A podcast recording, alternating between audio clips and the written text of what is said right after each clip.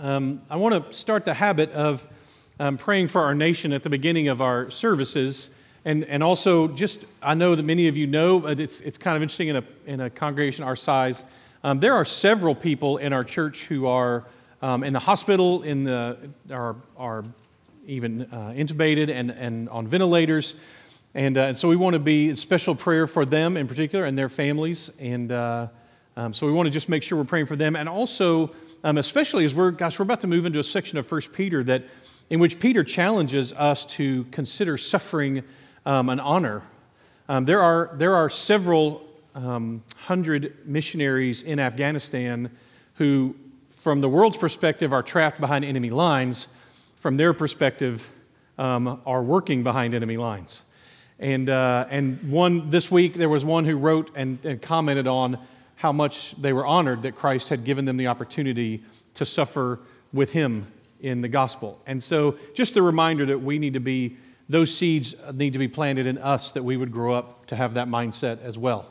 And so, um, I, wanna, I want us to pray this morning, a lot of things to be praying for.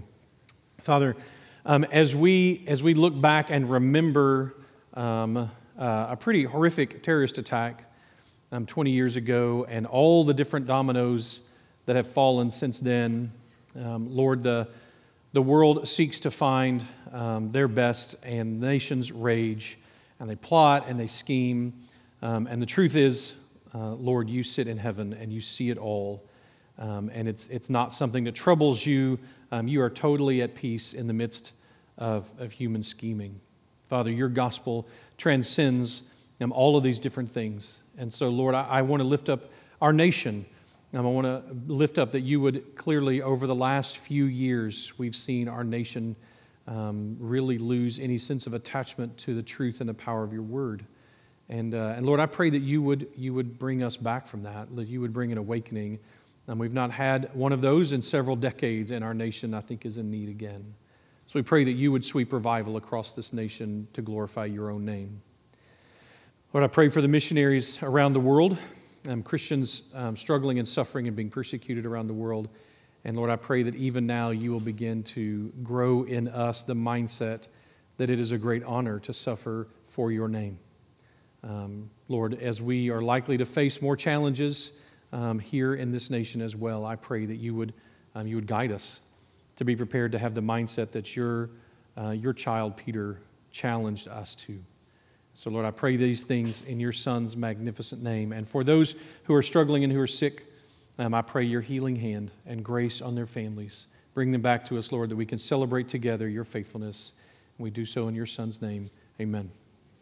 Um, one, thanks to Craig Langemeyer. He was in the first service for teaching last week. He did an excellent job, especially husbands. If you did not hear that sermon, I would encourage you to hunt it down um, and listen to it, watch it, uh, maybe two or three times um, especially his pro tips are of great value. I would really encourage you to, uh, to go back and listen to those and remind yourself of those and, you know, tattoo them on your arm, um, write them on your mirror, that kind of stuff. Um, we need those constant reminders. I will tell you a funny thing happened this morning preparing the sermon. Um, we're not always, when I'm able to get the sermon finished and turned in um, to the team, and, and when John and his team are, are choosing uh, well, the songs they feel like God is leading them to lead us with on Sunday mornings, it's really fascinating. Sometimes they don't align in the order you would want them to. And so this week, for example, I was finishing up the sermon and realized it was too late to try to throw a curveball at John. I do it sometimes, and uh, he's, he and Colson are faithful to try to make it work. Um, and they don't panic too much and get too resentful about it. But uh, every once in a while, uh, I do that. But, but was, this was like, no, it's just, this would be too much. It'd be too much to say, guys, could you by any chance Sunday morning do Mighty Fortress? I just think it would work.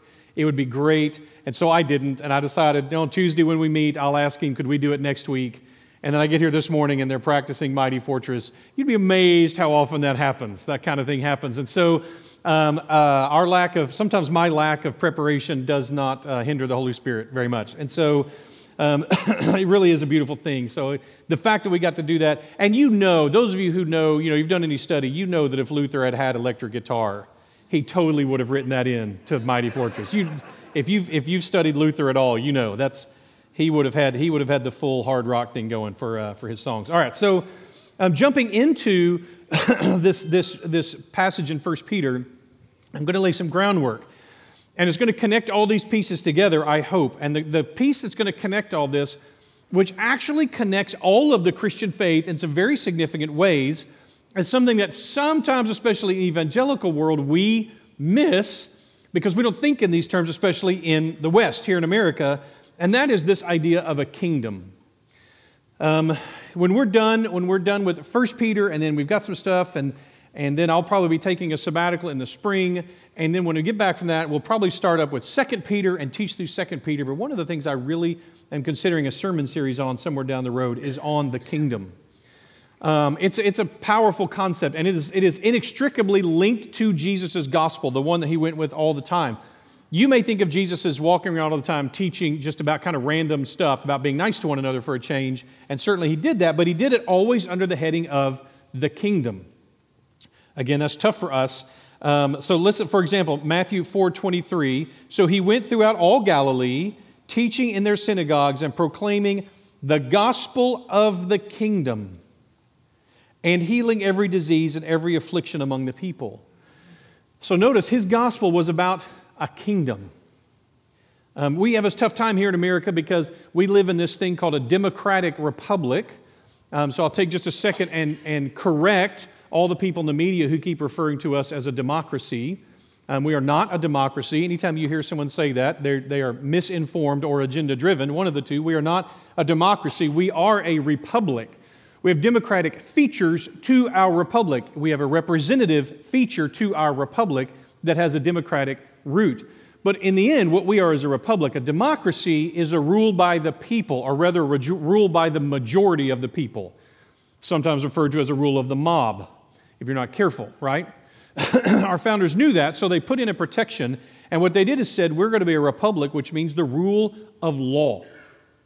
In other words, everybody, no matter what all the Americans decide, there's a law that decides instead.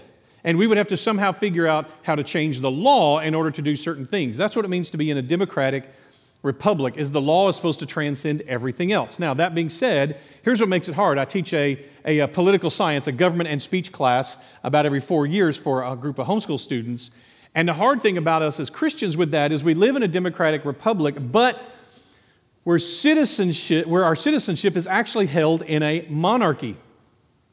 We actually um, live in a kingdom with a king. That's what we as Christians proclaim. And it's sometimes it's tough because being in a monarchy and being part of a democratic republic doesn't always play well together. Sometimes that's a real challenge for us. It can be really difficult that we have a king who our, our loyalty to him transcends our loyalty to um, even the law, uh, the man's law, or certainly to human opinions. And so it's, it's a real challenge to us at times, there's no doubt about it. And we wrestle with that. What Jesus teaches us about is how to live in that kingdom within whatever culture or political system we live in. Obviously, the people at the time lived under a monarchy, or at least under, actually under an empire, um, at the time that, that Peter was writing this stuff. And so he's saying, listen, you've got, a, you've got an emperor and you need to honor him, but also keep in mind fundamentally what you are, are citizens of a kingship. As I understand it, although apparently there's some argument about this, that the legend is that one of the many battle cries during the War of Independence was, No king but Jesus. Uh, the founders didn't have a problem with kings, they had a problem with two kings. Um, they wanted only one king, and that was Jesus, and then another establishment level below that that didn't involve a king um, because that created too, many, too much problems for them. So that's what we're dealing with. And think about all of Jesus' words that show the significance of this. So just a, a smattering of a few. Unless one is born of water and spirit, you cannot enter the kingdom. Seek first the kingdom of God. My kingdom is not of this world. Blessed are the poor in spirit, for theirs is the kingdom of God. Not everyone who says to me, Lord, Lord, will enter the kingdom of heaven. Let the little ones come to me and do not hinder them, for to such belong the kingdom of heaven. Our Father, our Father who art in heaven, hallowed be thy name. Thy kingdom come, thy will be done. Do you see it? It is everywhere. It's a uniting factor to the gospel of Jesus Christ, is this concept, the kingdom. So I'm working my way to what I think Peter is doing in 1 Peter. Um, here we are in 1 Peter chapter 3. Um, the gospel is inextricable to the kingdom, and the kingdom is his, and the kingdom is good news. In fact, here's one way the sociology of the kingdom is different from ours, and that is good news. The cultural status of the kingdom is different than ours, and that is good news. The relationship between leaders and followers is different in the kingdom than it is in the world, and that is good news. Last week, when Craig gave one of his pro tips, was husbands learning to ask on a regular basis, maybe daily, every morning and every afternoon, How can I serve you? What could I do for you? What can I take care of?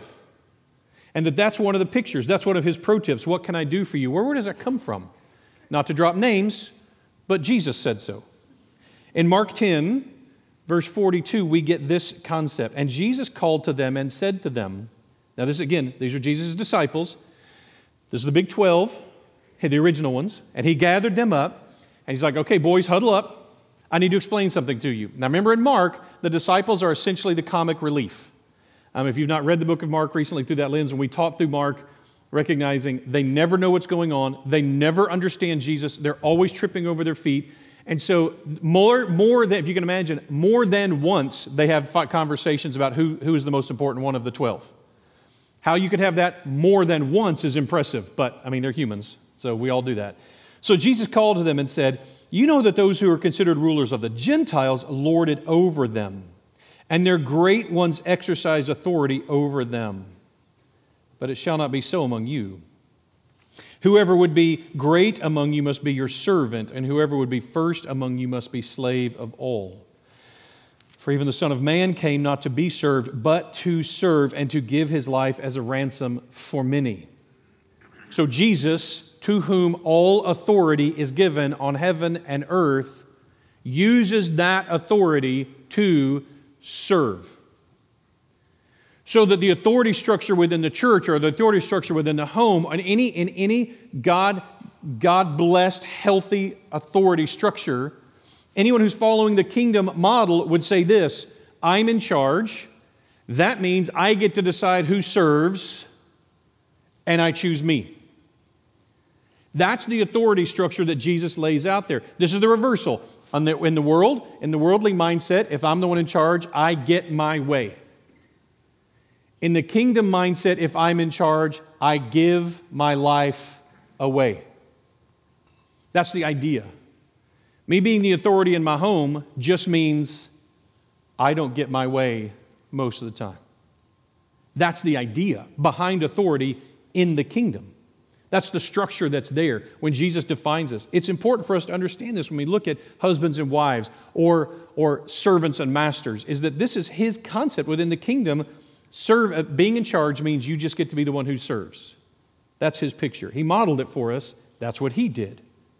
The economic plan of the kingdom is good news. Look at the investment plan.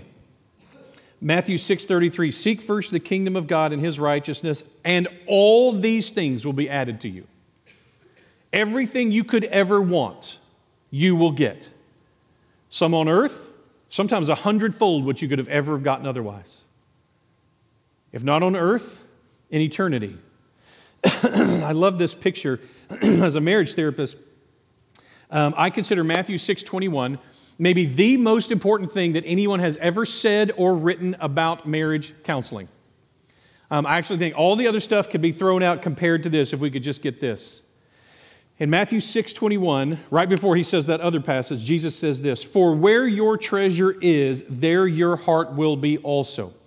Now, he's talking in this passage about investing, as you just saw, in the kingdom that you would say, listen, my, my treasure is going into the kingdom, so my heart will follow. But I think this generally applies to all kinds of things. That when we say, what's hard for me?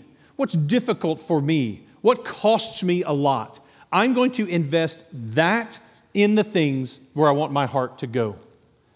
When I have couples come in for marriage counseling and they come in, one of my favorite things is, is when a spouse, especially if it's a husband, comes in and says, I'm just not in love with her anymore. Like, right, I mean, you're here. Obviously, that's, I mean, I'm not, I'm not impressed somehow by that. That's not some big revelation. You're in counseling. And so, so what are you going to do? The question is, what do we do about that? So, one of the things I love to do with a husband in a situation like that is I say, call your wife or text your wife and have her carve out a weekend about two months from now. Okay? Just carve it out. Tell her, I'm to, I'm to, I've got this weekend planned. I'm to take it. Now, you and I are to plan the weekend of her life. What are her favorite things? Where would she want to go? What would be the very most blessed thing that you could possibly do? Like, what would be the cool experiences for her? What would be um, whatever? I remember we were talking about Paul's sabbatical he just did. We were like, Paul, what's, what's something you're thinking about doing? He's like, listen, Jill's always wanted to take a balloon ride. So that's the one thing I know we're going to figure out. Like, okay, good luck. With, I mean, you got to figure out a balloon ride, right? And so, so that's the, what I'm talking about. Listen, I'm going to put my treasure here. I'm going to put my energy here. How do I make this happen? So, what would be those things? And so, over the next month or two, we're planning. We're online together. We're calling hotels or, or bed and breakfast, whatever. And we're setting up this, this weekend of her life, the weekend for her to remember. Remember, she's getting none of this. She knows nothing about this. It's all going to be a big surprise to her. And by the way, very often he knows none of the answers to any of the questions. Where would she want to go? What would be her favorite color? What's her favorite flower? What kind of food does she like? What's her favorite? I'm doing all these things. And he's like, nothing, got nothing, nothing, nothing, nothing, nothing. I'm like, okay, it's time to go into James Bond mode. You got to start spying out, finding the answers to these questions. And so the first few weeks is usually him just learning about his wife. Strategy, money, time, energy, consideration, thought. These are our treasures. And what's wild is to watch him fall more in love with his wife over the next few months. She knows nothing about this. She's not changing her behavior. It's, it's one of my principles in marriage that if you're in a boring marriage, it's because you're a boring person. It's not because you're married to a boring person, it's because you're a boring person. If you were investing your treasure where you should be, your heart would be all here. And I have found this to be true over and over again. The reality and practicality of this is huge. Jesus' message within the kingdom. And he's saying, listen, and that's just marriage. Now imagine if your treasure was going into the kingdom as he saw fit. When you say right now, how could I be a blessing to those people in my life? Those aren't just thoughts for us as believers. We invest there in eternity, and humans are eternal. You want to you want to be enjoy church more? Invest in church. You want to enjoy your family more? Invest in your kids and in your family. You want to enjoy your, na- enjoy your neighborhood more? You want your heart to be more in your community? Then, then give money and time and energy and strategy and sweat and blood and tears into that. The justice system is also good news, and that's where we get to 1 Peter. The justice system in the kingdom is good news. Ready? Finally, all of you, starting in verse 8, 1 Peter um, chapter 3, verse 8. Um, finally, all of you have unity of mind, sympathy, brotherly love, a tender heart, and a humble mind. Do not repay evil for evil or reviling for reviling, but on the contrary, bless. For to this you were called that you may obtain a blessing, for whoever desires to love life and see good days let him keep his tongue from evil and his lips from speaking deceit. Let him turn away from evil and do good. Let him seek peace and pursue it, for the eyes of the Lord are on the righteous, and his ears are open to their prayers, but the face of the Lord is against those who do evil. I love this. So, this is proof that Peter is, in fact, a preacher. Look at 1 Peter 3 8, begins with the word finally. He is less than halfway through the letter. Finally, this is like me saying, okay, I'm going to close on this thought. That, that's like a two minute warning in football. You're like, nope, another half hour, right? That's what that means. Finally, let me wrap up here, and more than half the book is still left to go. Um, okay, finally, all of you. So if you listen to Craig's sermon, Craig referenced this verse and he said, I'm not a Greek scholar, but I'm pretty sure that the phrase all of you there in the Greek means all of you. I checked. Turns out in the Greek it means all of you. This is for everybody.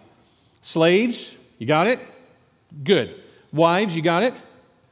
Good. Husbands, you got it? Good. Okay, now all of us. This part. You figured out how to apply what it means to follow Christ as a wife? Good. How about a husband? Yes. A servant? Yes. A master? Good. Now, everyone else including those I've said before. Are you ready? All of us have unity of mind, sympathy, brotherly love, a tender heart, and a humble mind. Now, these are great translations when you look at them, but we lose a little bit of the art in the translation. In the Greek, these are each single words. This is, this is, a, this is a cadence. This is Peter saying, finally, all of you, boom, boom, boom, boom, boom like pillars or core values in a business. When a business says, This is who we are, or school says, This is who we are. I know that um, like I speak at the chapel at Brookhill, and you guys do. Is there, do we have any Brookhill people who know the, whatever they're called, the charge? Anybody know off the top of your head? No, we had somebody in the first service who knew that. But anyway, it's like these are our pillars. These, these things. Bam, bam, bam, bam, bam. Your business probably has it. Your church has it. We've got pillars here. We've got core values here.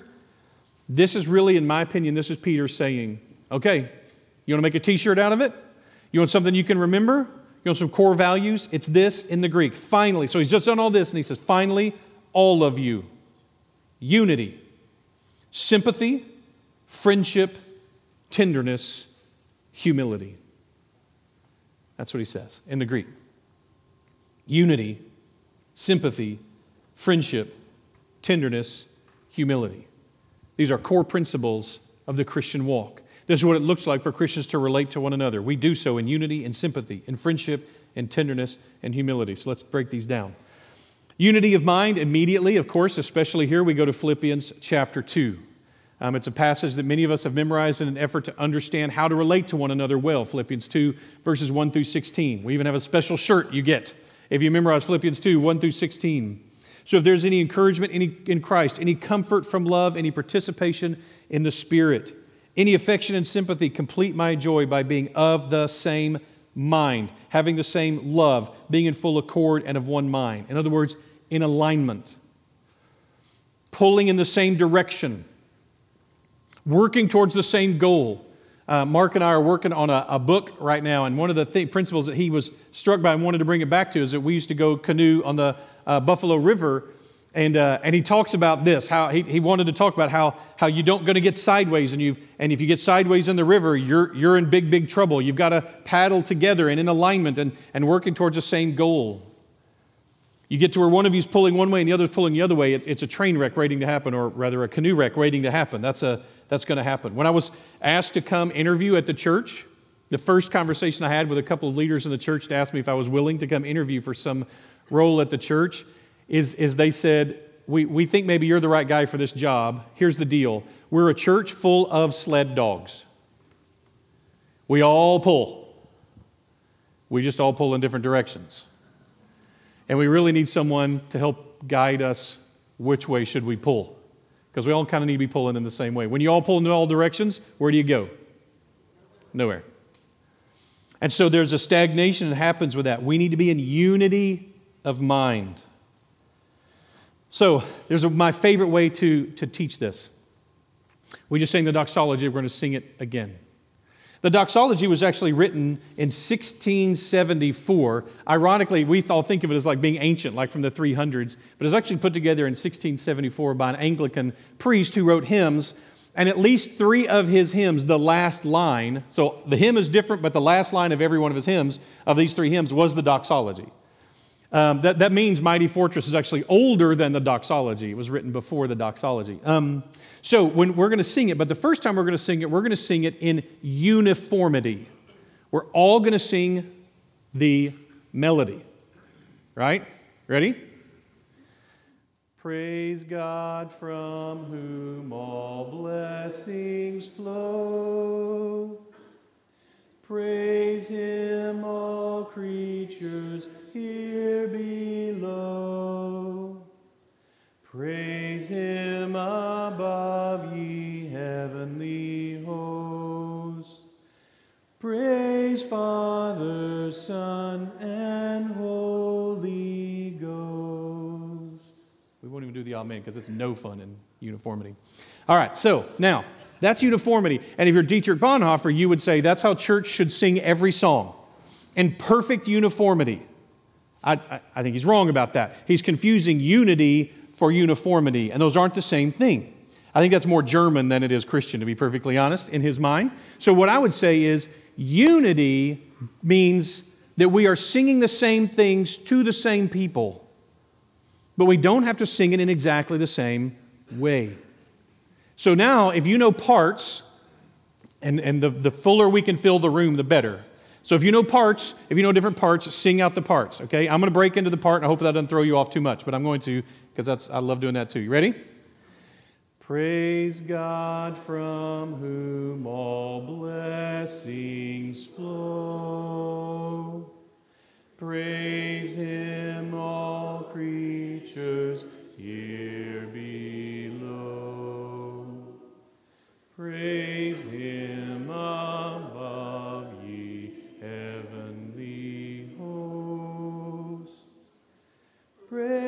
Father, Son, and Holy Ghost. Amen.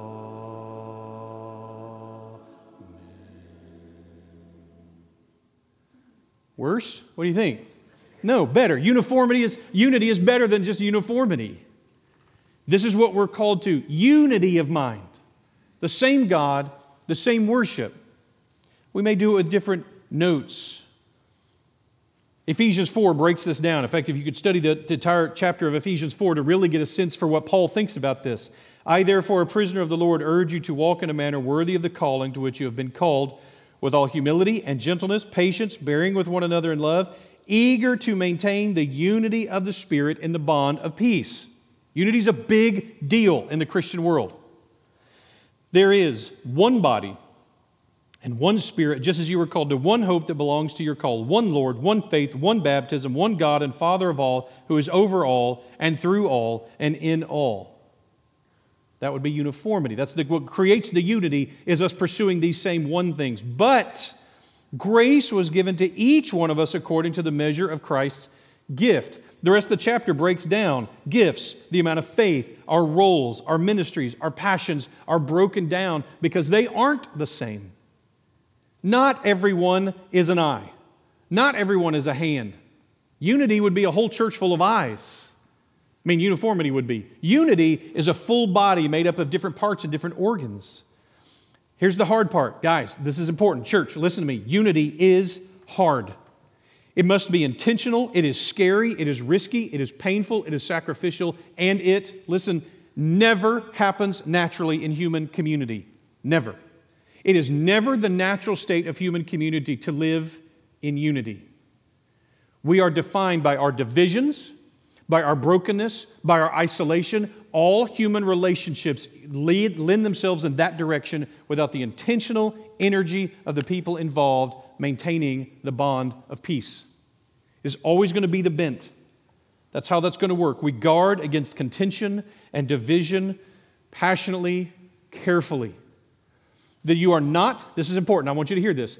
You are not unified. The unity does not come in the church from me. It's not that the pastor cannot, I've got, a, I've got my own junk. I'm, I'm right there with you, having to fight to make these things happen, to work to make these things happen. I've got to restore relationships and work hard to make sure I can take communion with you people and you feel comfortable taking communion with me. I, I'm, I'm not the, the sacrificial lamb. I'm just another one of the people who needs a sacrificial lamb. Our unity comes in Christ, not in a human. And so that's our unity follows under Him that we would say, this is where we're unified is with Him. It is difficult. We must choose to fight for it. We must choose to risk for it. Sometimes it means confront for it. Sometimes it means own and apologize for it. We must guard against it carefully. Unity. Sympathy. Sympathy is a simple concept. It just means to rejoice with those who rejoice and to weep with those who weep. In other words, that you care enough to feel it. Within the church, that's what we're called to. This is not pity, it's not a disconnected thing. This is why unity is part of why unity is hard and painful, is it requires us to be close enough that when someone else mourns, we mourn. When they hurt, we hurt. Now the good news is we get to also rejoice when they rejoice. We get to rejoice together.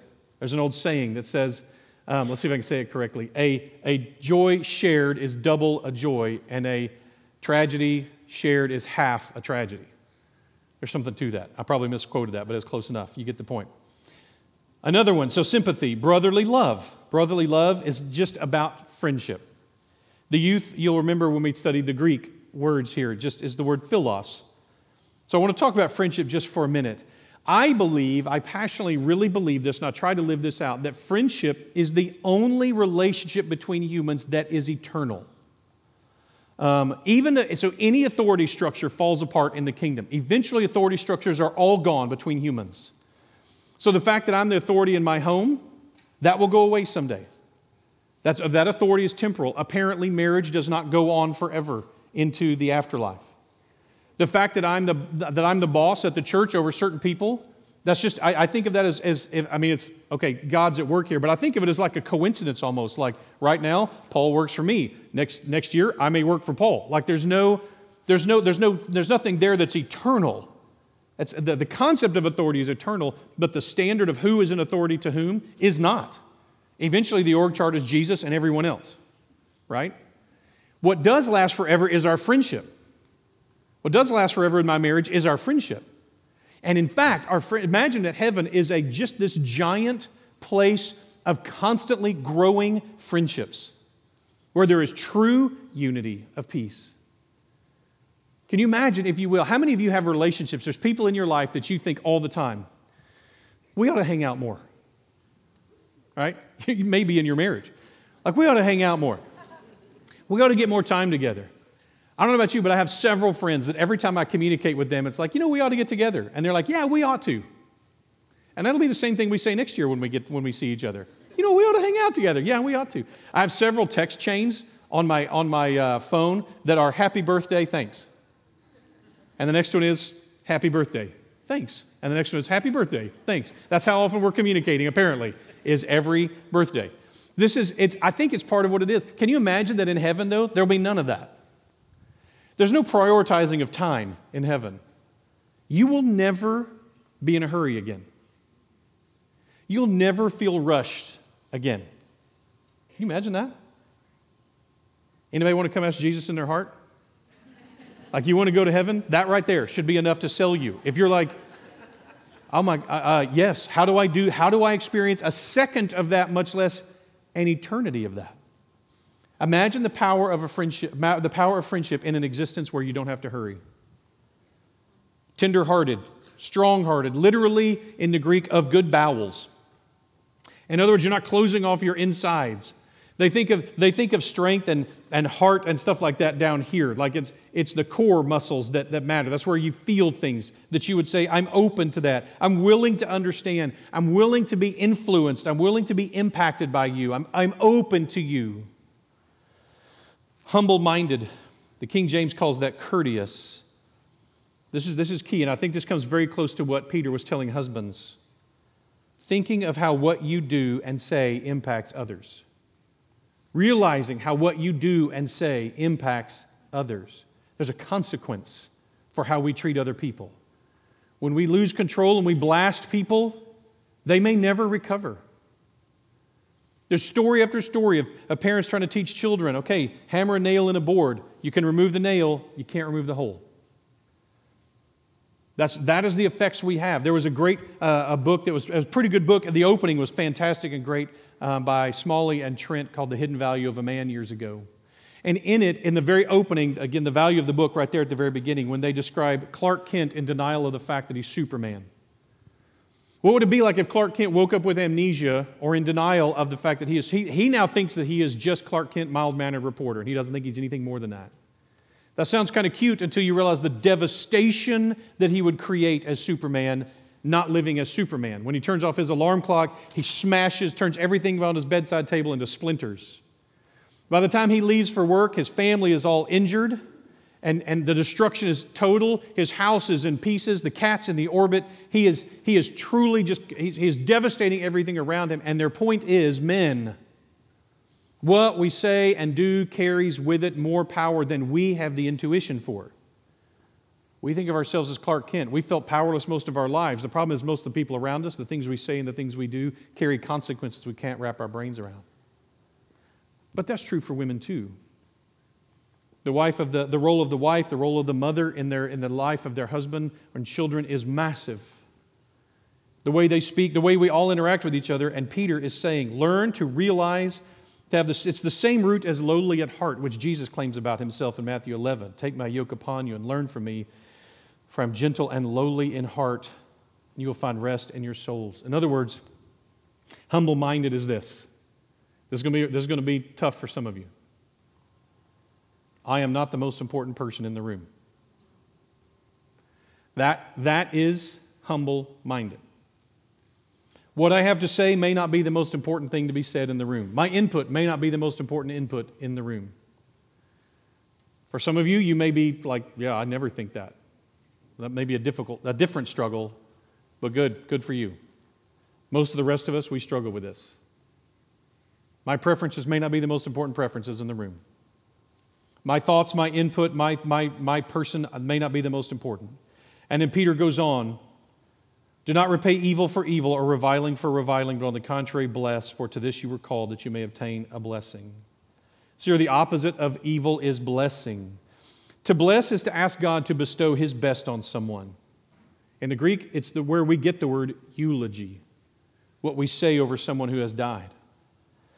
We should bless because we are called to bless that we could obtain a blessing, Peter says. What is this reference to? I think we're going to have to engage with our, our minds once again as a good Jewish audience to really impact this. The Jewish prophets and songwriters often ask God to bless them, but it often had this pattern. Psalm 67 May God be gracious to us and bless us, and make his face shine upon us, that your way may be known to the earth, your saving power among all the nations. You see the pattern? Bless us that we may then bless others. And I think Peter is making a strongly, deeply Hebrew reference here that the, that the Jewish people, the Jewish believers, would have had to explain to their Gentile friends and family in the, in the church there. Listen to this. He would, they would, somebody find me a, a Genesis scroll. We got to go way back here. Genesis 12, 1 through 3. Now the Lord said to Abram, Abram, not Abraham yet. He's not yet the father of, of many nations. Go from your country and your kindred and your father's house to the land that I will show you, and I will make of you a great nation, and I will, look, bless you and make your name great, that you will be a blessing. This is what it meant to be a Hebrew. What it meant to be God's people was you receive a unique blessing from the Lord so that you can be a unique blessing in the world. That's the idea here. I will bless you and you will be a blessing. And Peter says that's not just about the Jewish people, that one applies to all of God's people. You are blessed, therefore be a blessing. The opposite here is evil or reviling. It doesn't just mean moral evil, to intentionally cause harm, to damage, malicious behavior, to insult, or to slander. James 3 says this How great a forest is set ablaze by such a small fire, and the tongue is a fire a world of unrighteousness. The tongue is set among our members, staining the whole body, setting on fire the entire course of life, and set on fire by hell. How do you think James really felt about the tongue? The power of our words. Listen to this. It just goes on. For every kind of beast and bird, of reptile and sea creature can be tamed and has been tamed by mankind, but no human being can tame the tongue. It is a, here's some more descriptive language, restless, evil, full of deadly poison. With it, we bless our Lord and Father, and with it, with it, we curse people who are made in his likeness. My brothers, these things ought not to be so. In other words, Peter's saying, Listen, I'm someone who's going to receive a blessing. I'm on my way to receive a blessing. That is my whole life is the path towards receiving this blessing, right? That's the whole idea. What should it be like to interact with me? What kind of a person are you when you're on your way to cash a massive check? You're on your way to pick up your prizes that you won. You're on your way to meet your true love. What would it be like to interact with you under those conditions? You're on your way to go cash a million dollar check and someone stops and is like, hey, do you have 20 bucks I could borrow? And you're like, take a thousand. Right? Man, I'm going to, I'm going to have a million. Who needs 20? Take 100, take 1,000. Generous, over the top, the way we would be. We would interact with people. We'd be a constant blessing to people if we really believed we're going to receive a blessing. That's what it'd be like to engage with us. Um, one of the commentaries I use, Ellicott's commentary, summarizes it this way Bless instead of retorting, for it is more suitable for men who are expected to be blessed. If you're expecting to be blessed, you should be a blessing. That's what it means. For Christian, the temptation to fight back using the same tools and the weapons of the world, feeling justified in doing so. You're a jerk, so I'll be a jerk. You're insulting, so I'll be insulting. We let worldly people or carnal Christians dictate how we act. You judge me according to your own standards and definitions, I'll judge you according to mine. You struck my cheek, so now I strike yours. That is not the justice system of the kingdom.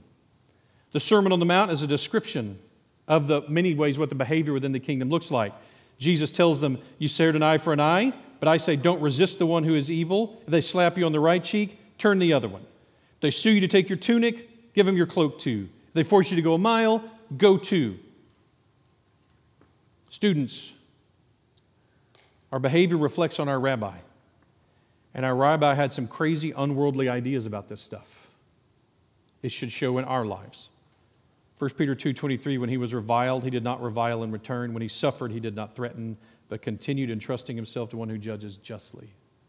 This is, this, that passage is about him being our example. This is how we should face trials and persecution. Ambassadors, our behavior reflects directly on our king. Our king has some pretty countercultural views on human interaction. That should show. And remember that Peter has taught us that we are priests, holy priests, high priests.